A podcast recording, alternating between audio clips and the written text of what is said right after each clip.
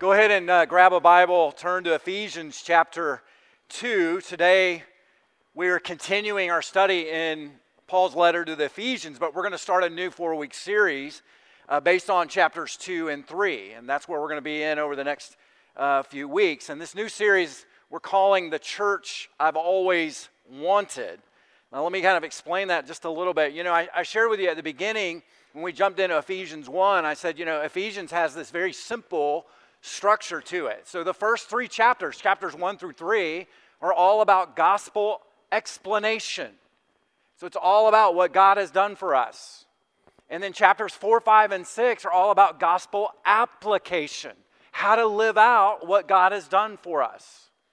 And, and so the first half of the book is, is all about the grace revealed to us that makes possible and makes desirable the commands that we see in 4, 5, and 6.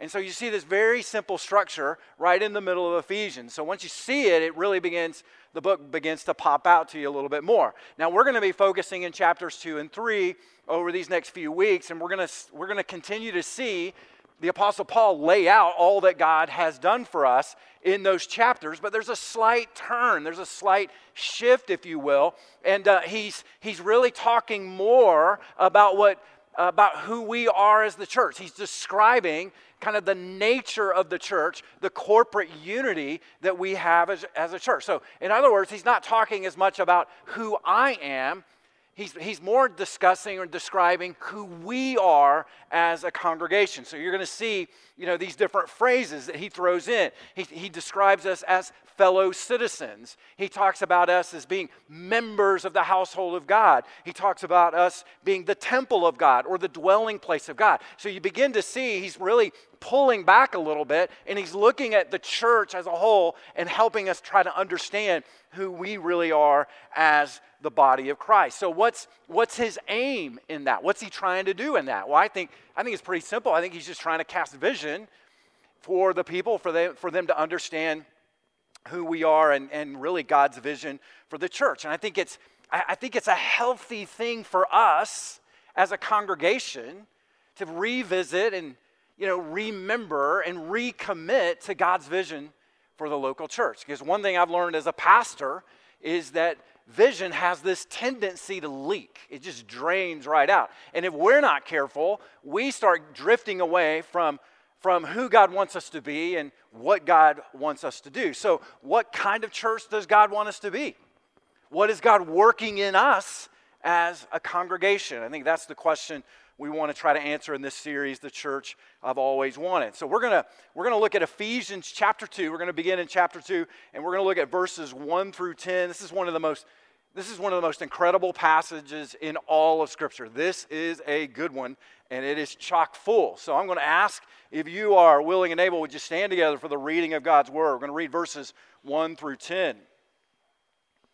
And so he says this, and you were dead in the trespasses and sins in which you once walked, following the course of this world, following the prince of the power of the air, the spirit that is now at work in the sons of disobedience, among whom we all once lived in the passions of our flesh, carrying out the desires of the body and the mind, and were by nature children of wrath like the rest of mankind. But God, being rich in mercy because of his great love with which he loved us, even when we were dead in our trespasses, made us alive together with Christ.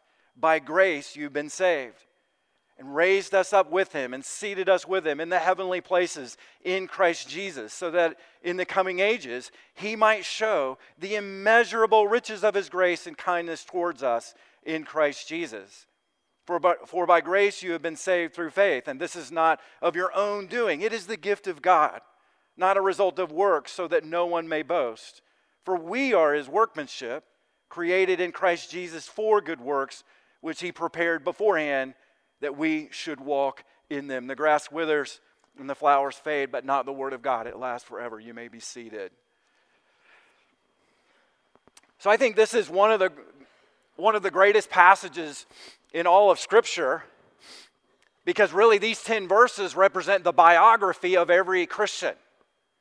I mean, if you're a Christian today, this is your story. We just read your story. This is my story. And what unites us as a congregation, the one, the one thing that, that draws us together, that brings us together every single Lord's Day, every single week, the one thing that brings us together, that unifies us, is that we share in the story of the gospel. It is our shared story in Christ.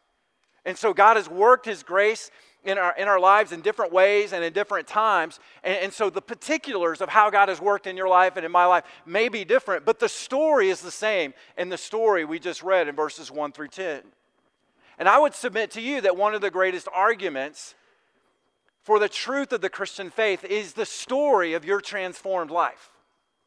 The story of how God revealed himself to you, of how God saved you, of how God changed you. It is, it is a story that no skeptic can refute.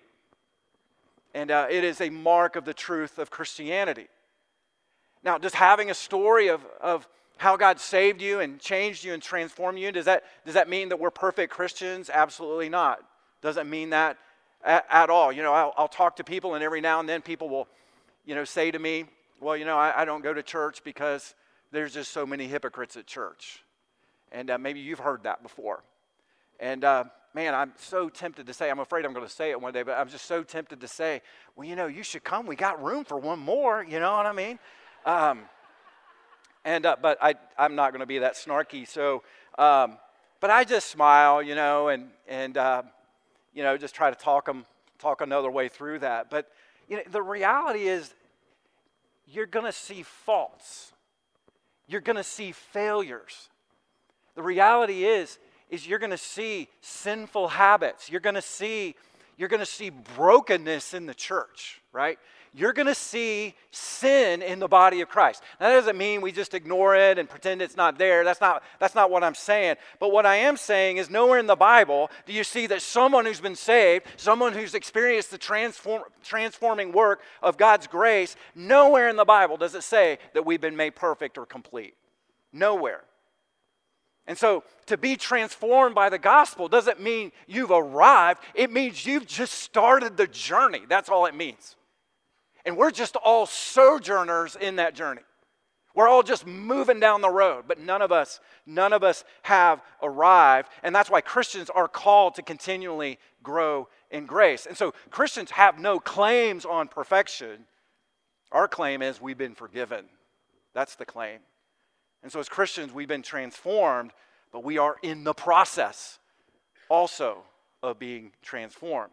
So, so in this passage that we're going to look at today, uh, the Apostle Paul describes the work of God in bringing about this transformation, and it is significant. There is no question about it.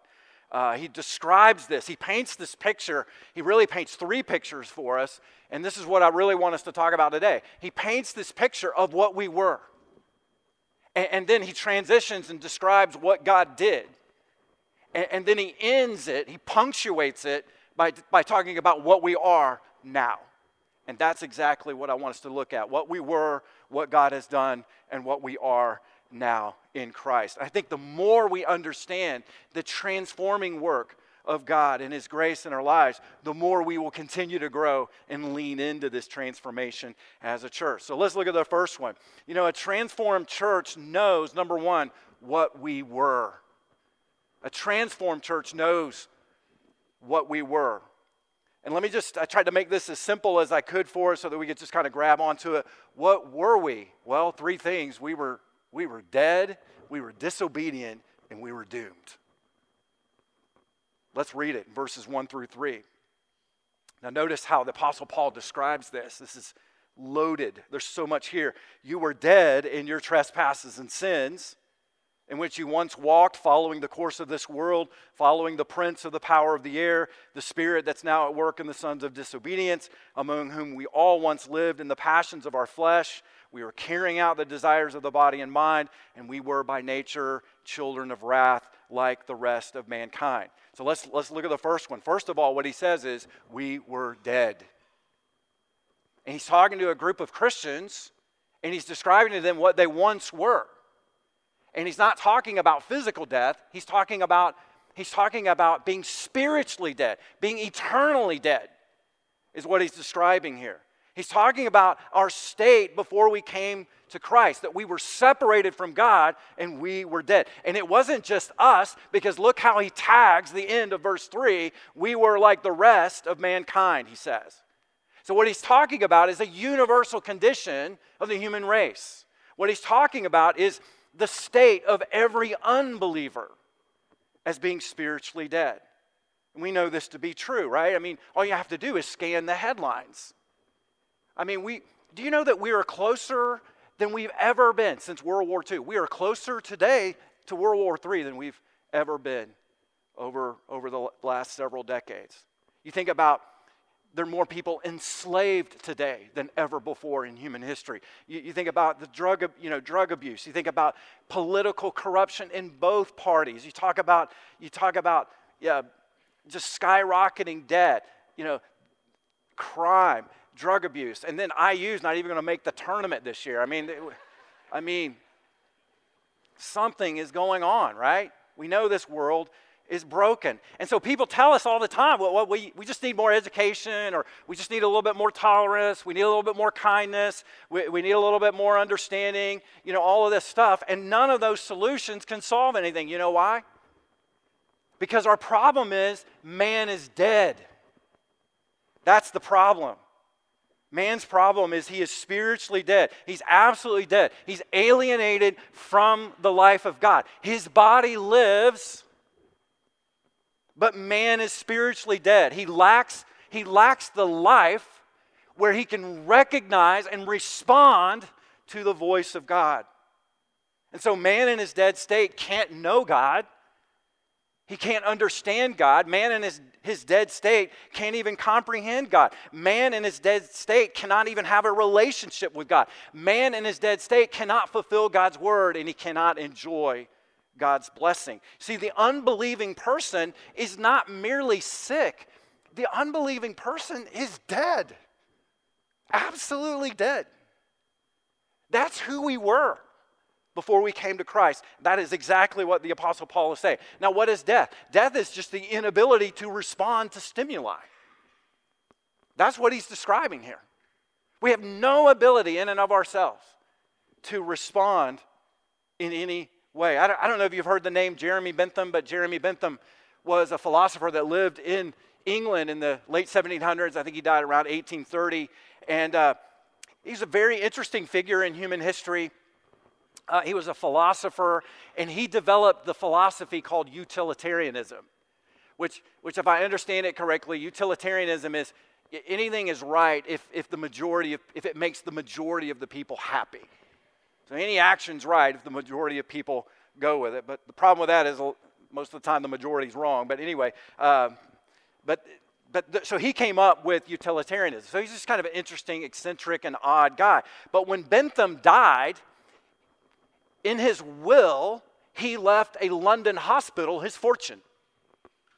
And so, so, but there was only one condition for this London hospital to receive, you know, his estate and his fortune, he would have to be present at every single board meeting post-mortem. Okay? So, in other words, every board meeting, he would have to be there even though he's dead. So, you know what they did? The London hospital wheeled his skeleton remains into the boardroom. They, they dressed him in 18th century garb. They put a waxed head on his shoulders, and he was present at every single board meeting at this London hospital for 100 years. And in the minutes, it recorded this, the minutes of every single meeting, present, Jeremy Bentham, but not voting. now, do you know what the apostles Paul what the apostle Paul's point is in chapter 2 verse 1? Before Christ, you were present but you weren't voting. You know why? Because before Christ, we were dead. Absolutely dead. And so the spiritual, spiritually dead man doesn't need repair.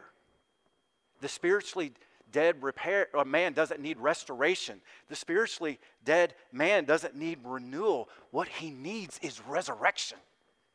That's what he needs. And this is what we were before we came to Christ. Secondly, we were not just dead, we were disobedient. Let's look at the rest of verse 1. He says, You were dead in the, tre- in the trespasses and sins. So, what he's describing here, he's going to start using several words to describe what characterized our life before we were a Christian. And what characterized our life before we were a Christian is disobedience. Like the number one characteristic of our life was disobedience. Look how he describes it. You were dead in the trespasses. What's a trespass? What does the word trespass mean? It just simply means this it means to slip or fall off the path. That's what it means. Uh, it means it means that uh, we, we lose our way, that, that man has a big problem. We're, we're not just dead, but we've gotten off the path and we can't get back on. That is a huge problem. And so we've completely lost our way and we can't get back. And so that's what he's saying here. You were dead in, the, in your trespasses. And then he adds the word sins. We were dead in trespasses and sins. Now, what is, what is sin? Well, sin is just breaking the law of God, it's, it's moral evil, if you will. And so the Greek word for sin is hamartia, and it means, hamartia is a Greek word that just means to shoot at something and miss the target. So you miss the mark.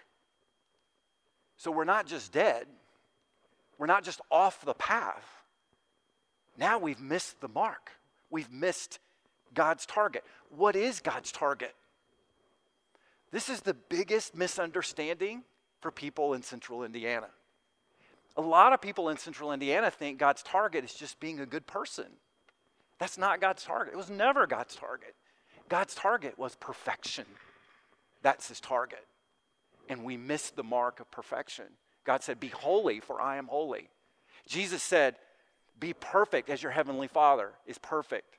Jesus said, Love the Lord your God with all of your heart, all of your soul, all of your mind, and all of your strength. We have missed the mark of perfection. And so Romans 3 says that we fall short of the glory of God. So that's what we were. He's describing not only our, our dead state, but he's describing our disobedience. But he doesn't end there. He tags it with a few more phrases. Look at verse 2. He says, he uses this word worldly or the world. He says in verse 2, what we were, we were following the course of this world. Now, what is the course of this world? What does he mean by that? I think what he's talking about here is the world system of life apart from God. He, he's talking about a way of living where we live as if God doesn't exist. We live in the delusion that God doesn't exist and we're all good. It's the way of the world, right? It's the, it's the world system that's set up against God's way. It's the world system that is set up against God's word. And while man is dead to God, he's alive to the world. He's, he's, he's following all of its impulses. He, he's, he's given himself to the world's priorities, to, to the world's pursuits. He's, he has given himself to the world's philosophies. And these priorities and these pursuits and these philosophies have one thing in common they're aligned against God. This is the course of the world.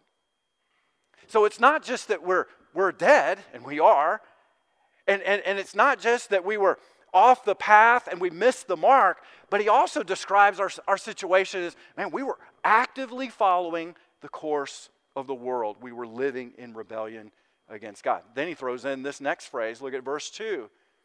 The next word here they, that would describe this is our disobedience to Satan. He says, following the prince of the power of the air, the spirit that's now at work in the sons of disobedience. So, the prince of the power of the air, what does he mean by that? He's just talking about the atmosphere just around us, right? The prince of the atmosphere uh, that, in which we live. And so, he's, he's obviously describing Satan here. And so, so, when you think about who is it that's running the world's system that is in rebellion against God? Well, Satan is. So we're following the course of the world, but we're actually following the prince of the power of the air. His spirit is the one who's at work in the sons of disobedience. It's his spirit that empowers them and energizes them. And uh, so I share with you all the time. You know, I, am always explaining to you that God works through people to accomplish his purposes. Well, Satan works through people too. And uh, his spirit is the spirit at work in the world system through the sons and the daughters of disobedience, people that are characterized by disobedience to God.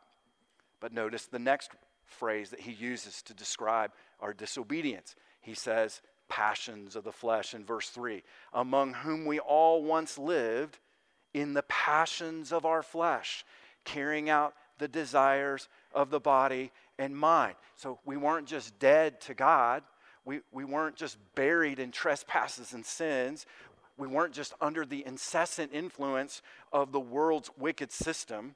It wasn't just that we were just following Satan, you know, working in and through us, but behind all of that, he adds to it, we were following our passions and desires. What does this look like? Well, it's very simple. It means that whatever the mind wants, the mind goes after to get. Whatever the desires that we have, we give ourselves to those desires. And so, and so it means that our, our passions and our sinful desires were in charge. They were driving everything. And this is what he's talking about. This is what we were describing. We were dead, we were sinful, we were worldly, we were satanic, we were disobedient and driven by the passions of the flesh. That's what we were. You guys feeling encouraged today? You feeling all pumped up today? You guys feeling that? Well, we're not done because we weren't just dead, we weren't just disobedient. Third, he says, we were doomed. We were absolutely doomed. See, the result of our disobedience incurs the wrath of God. You see this in verse 3. He says, We were by nature children of wrath. This is the core essence of what we were. We were children of wrath. The result of our disobedience is God's just punishment, His just justice. His perfect justice requires our punishment, that we earned God's wrath. I mean, you have to. I mean, you, you have to see this for what it is. I mean, this is in the cosmic courtroom before the judge of all of the earth, the, before the, the very essence of goodness and holiness.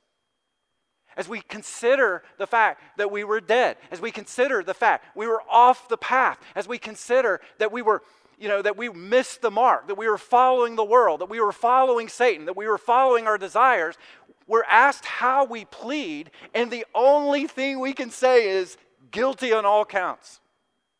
That is what we were. That is who we are.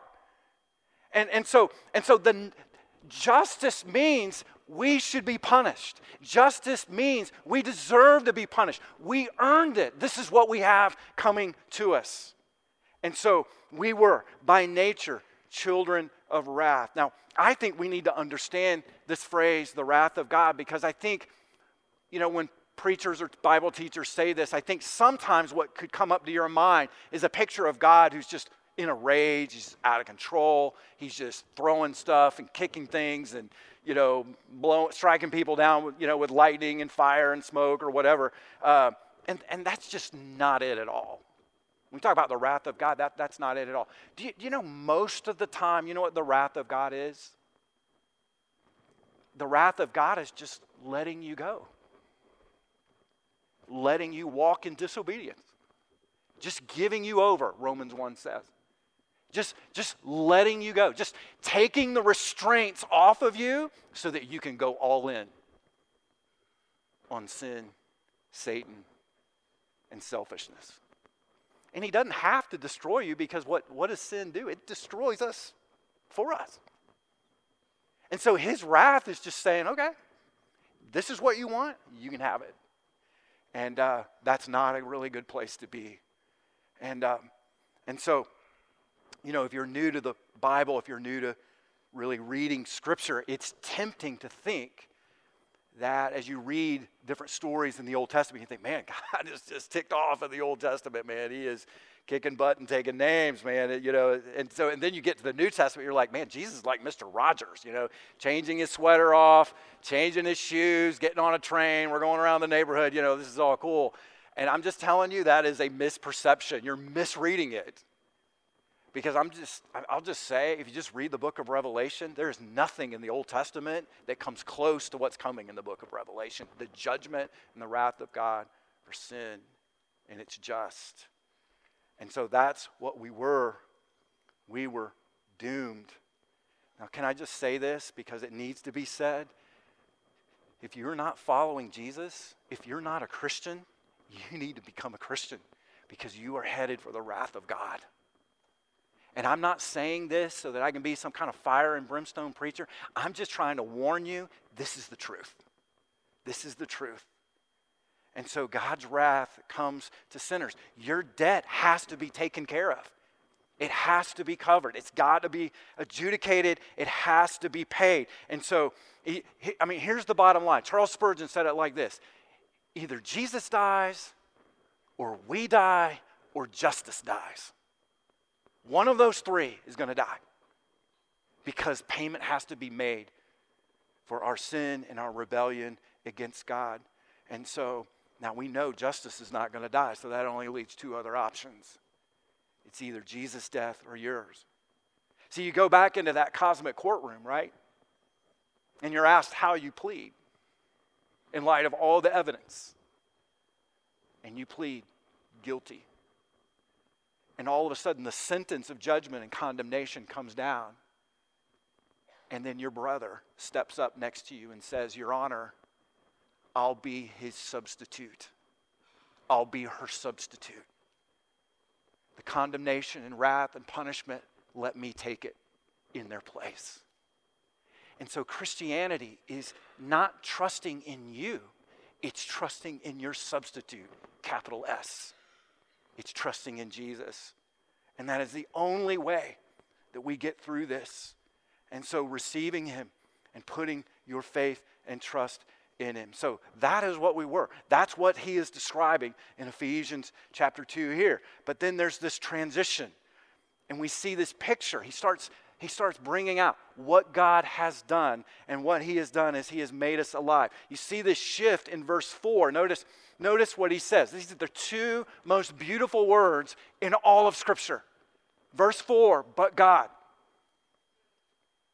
But God. It's the biggest but in all of Scripture, right there, okay? And I'm not even trying to be funny. This is the biggest but in all of Scripture. This is what we were. We were children of wrath, but God. We were following the course of the world. We were enemies with God, but God. And uh, what we see is that God takes the initiative. God makes the first step. You know why God takes the initiative? You know why He makes the first move? Because dead men can't do anything. You, you can't do anything, you're dead. And so he makes the first move. He did for us what we couldn't do for ourselves. And so, what you see in verses four through seven is he, he paints the picture of the character of God, and then he paints this picture connecting it to the work of God. And both of them are inseparable, right? So, we see these two things happening in verses four, five, six, and seven. We see this picture of God's character, what he is like, and, and then you see this picture of what he's done. So let's, let's look at what he is like, the character of God. Verse 4 But God, being rich in mercy. So, what does mercy mean? Mercy is not getting what you deserve. Mercy is holding back what should come to us. It's not getting what we deserve. And so mercy speaks of what God doesn't give to us, even though it's right for Him to give it to us. We should have it. But he, he has mercy on us because we deserve the punishment. We deserve to be judged. We deserve to be condemned. But God was rich in mercy. Notice that word rich. It means boundless, it means limitless, it means exhaustless, right? So God, in His mercy, is boundless, right? He has, he has an unending supply of mercy Verse 4 because of his great love with which he loved us. So he's not just a God of mercy, but he's a God of great love. Notice the descriptor there. He could have just said, God likes you, and that would have been true. He could have said, God loves you. That would have been true, but he doesn't say that. He says, but it's with great love that God loved us. You see that? He, he's throwing rich in mercy, but great love as well. And so the question is well, why does God give us mercy? Is it because we deserve it? Because we were good people? Because we were worth saving? No, He, he gives us mercy because of His great love for us. Like He set His affection on us. This is a love beyond our comprehension. And this is, a, as humans, like we struggle to even understand this kind of love because we love people who love us. You know, we love people who are nice to us. We love people who we think are attractive. But that's not the kind of love working here. We were God's enemies and He loved us. We were, we were on the other team and He loved us. He's like, you know what? I think I'm gonna, I think I'm gonna show my love to them. And uh, He pours it out on us in, in just great quantities. Then notice this so it's not just mercy and love, but God also shows us grace. Verse 5 even when we were dead in our trespasses, we were, we were dead and just being off the path, couldn't get back on the path. But He made us alive together with Christ. By grace, you have been saved. Now, we said mercy is not getting what you deserve. What is grace then? Grace is getting what you don't deserve. So the two are working together. Grace is getting what you don't deserve. What mercy does is it pities us and it holds back. But grace does something more it pardons and then it releases. So he's holding back because he has compassion on us. But then not only that, he pardons us and then releases us. In spite of our deadness, in spite of our following the course of this world, in spite of following Satan and following in spite of following our own passions and desires, he does all of this. So, so this is what God is like. This is a picture of his mercy, his love, and his grace. Now, what about the work of God? Well, go back up to verse 5. Notice what God does. This, we, we, we're not, we haven't done anything at this point. This is all what God has done for us. Verse 5 even when we were dead in our trespasses, he made us alive together with Christ. And so we were dead. We were walking zombies. We were dead to God. We needed resurrection, and that's exactly what God gave us. When Jesus walked by Lazarus' tomb, he said, Lazarus, come forth. And you know what did? You know what Lazarus did? He got up out of that tomb and walked out. And so one I heard one person say if Jesus had not said the word Lazarus, everybody in the cemetery would have gotten up. That's his power. And that's what he did for us. He called us. He called us out. He raised us out of deadness and He gave us new life. Church, listen to me. Christianity is not about being religious, it's not about following do's and don'ts. Christianity is having new life, new life within you.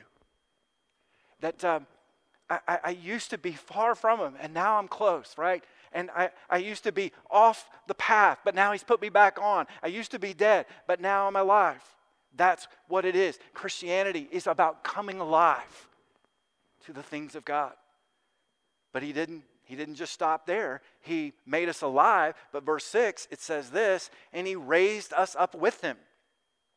And so we were dead, so he raised us up with him. So what this means is you know, we, we used to couldn't comprehend God because we were dead. We, we used to couldn't obey God because we were dead. We couldn't please God because we were dead. We, we couldn't enjoy God because we were dead. But now we're alive. We're awakened to God. We can hear God. We can serve God. We can love God. We're alive to God. We can praise God now.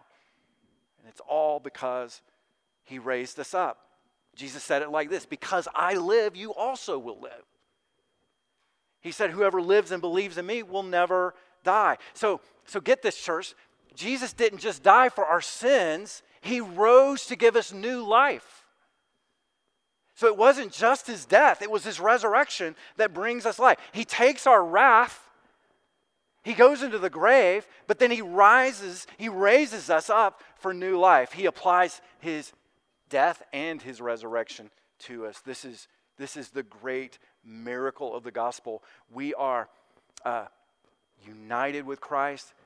Modern term for that, we are synced up with Christ. We were with him in his death, we are with him in his resurrection life. And then he adds this. So he made us alive, he raised us up with him, verse 6, and he seated us with him in the heavenly places in Christ Jesus. So I, I think I did a poor job of trying to explain this last week, so let me take another shot at it here. So what he's talking about it is this we, we have literally been seated with him in heavenly places. So, what that means is we are now citizens of heaven. Our, our life is in heaven. So, that means our priorities are heavenly priorities, our affections are heavenly affections. Um, our focus is a heavenly focus because this is not our home. We don't get all wrapped up in what's going on here here because our home is in heaven. This is, we're just passing through, right? Because we've been seated in heavenly places. We've got a home that we're going to that we haven't ever seen before. And so and so that's what he's talking about when he means we've seated us with him. We need to be about the Father's heavenly business because that's where we are. Now, we still have to deal with the devil. We still have to deal with the desires of the flesh. We still have to, you know, we still feel the pull of the world, but we dwell in heavenly places. And that is what God has done for us. He has made us alive to Him. Here's the last one what we are now. We are God's workmanship. We are God's workmanship. Let's walk through this. Verse 8. He says this for by grace that you've been saved through faith. This is not of your doing, of your own doing. It is the gift of God. It's not a result of works, so that no one could boast. So, what he's saying here is this that salvation is entirely a gift from God. So, it was initiated by God, it was facilitated by God, it was consummated by God. That's what he's saying here. And, and so, so we, we, don't, we don't bring anything to the table in our salvation. You know, one theologian said the only thing we contributed to our salvation was the sin that made it necessary. That's all we brought to the table. And I think it's tempting for us as believers to think, well, you know, God brings the grace, and then I meet him halfway with the faith. So it's his grace, but it's my faith. What he's saying in this passage so clearly is even the faith that opens the door to the grace is a gift from God as well. That's what he's saying. We are totally completely in his debt. Can you, can you imagine if salvation were partly our work? Can you imagine what heaven would be like if we were walking around comparing ourselves to each other and our different levels of faith? Well, you know, I got more faith than you. I'm better than you, you know. How in the world did she get in? She's got all this little faith over here. You know what I mean? We would be doing that. But see, in, in, in, in, the, in the biblical plan of salvation, the entire thing is the gift of God. So you know what we're going to be doing? We're not going to be comparing, we're going to be praising. We're going to be praising God. That's what we're going to be doing. Now, notice this salvation is not just a gift from God, but salvation results in walking in good works. Look at this, verse 10. So, this is the evidence of salvation, right? For we are his workmanship, created in Christ Jesus for good works. This is why God created us, which God prepared beforehand that we should walk in them. So, that word workmanship, it literally means we are God's work of art. We are his, his masterpiece. We're his symphony, if you will. You know, we're, we're his, the great novel that he's written, he's the author of. He's crafting us and shaping us into a new creation, and we bear the marks of the artist all over us. And what that is, is a story of transformation. And so that's what he's done, and we are, we are his workmanship. You know, a few years ago, they discovered, they discovered a second Mona Lisa, and uh, she's a little bit younger, she's a little bit more smiley. Um, but there's this whole debate on whether or not she's actually the work of Da Vinci. Um, so there's a big debate about that. But there should be no doubt, church, that you and I belong to God because the evidence should bear that out. The evidence of living for Him, of good works flowing flowing out of our lives, not for our salvation, but good works flowing from our salvation. Does that make sense? Huge difference there. And uh, that's exactly what we're talking about. Now, interesting little structure to this passage. If you go back and you, you know, you notice verse 2, he's talking about how we once walked in sins and trespasses. And then he finishes the entire passage in verse 10 by talking about now we walked in good works. You see that contrast? He's talking about how we're walking, how we're living. We used to do this, we used to walk this way.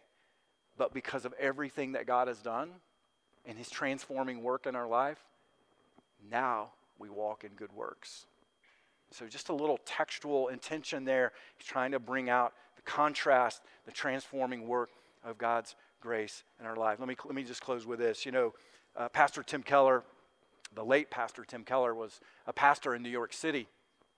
And uh, he's written a book called The Reason for God. It's really good, uh, really good book. I'd highly recommend it. I just finished it.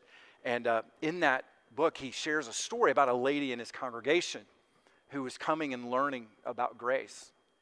And uh, she went up to him after one of their services and she said, she said, you know, Pastor, you know, the gospel is really scary business. And he had never had anybody say anything like that to him. So he's like real curious, like, well, what do you mean? And she said, well, you know, for years, she said, I just thought that if I were a good person, you know, I would go to heaven because of my goodness and because of my good works. And, uh, and she said, you know, I just believed that for so long. And she said, as I thought about it, I thought, you know, there would be some limits to what God could ask of me if we're saved by our own good works and our own goodness. Like I'd be a taxpayer with some rights. You know what I mean? Like I've done my duty and now I get payment back. I get goods and services back that, that are owed to me. But she said, but if the gospel is true and we're not saved by our good works, we're only saved by the grace and mercy of God. She said, what's scary is this there's no limit to what God could ask of me because it's clear I belong completely to Him because of what He has done for me. I am not my own anymore. I've been bought with a price. And that is exactly it, church.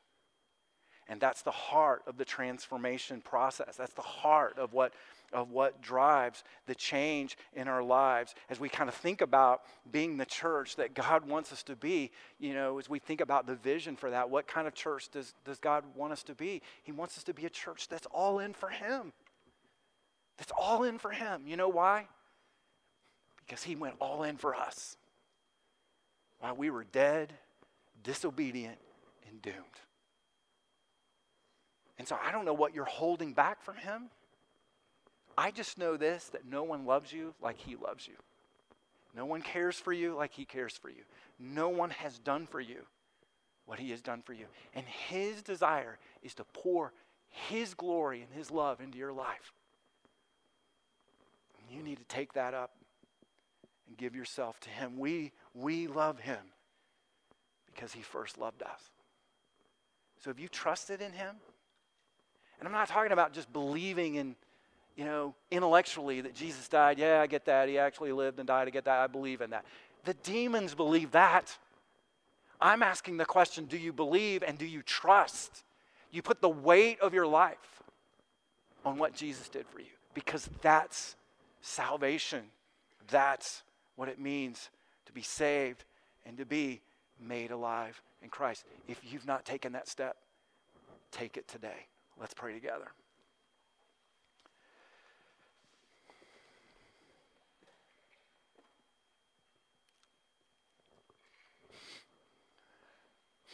Heavenly Father, we uh, praise you, we honor you, we give you glory. We can't even fathom, Lord, your love for us. Lord, that you were pursuing us, you were chasing us, you were hounding us, you were speaking to us, you were moving in us even before we recognized. We were so dead we didn't even see it. But God, we give you praise for the glory of your grace, the, the richness of your mercy, the greatness of your love. And God, I thank you for the clarity that the scripture brings to us. God, I thank you for the truth that it brings to us, that we can see ourselves for how you see us, that we were undeserving, that we were unworthy in every way, but loved by you. And so, God, may we just, may we lean into your grace. May we lean into your love afresh and anew today. And so, God, we just give you praise, we give you glory, we give you honor. We pray this in Jesus' name. And all of God's people said, Amen.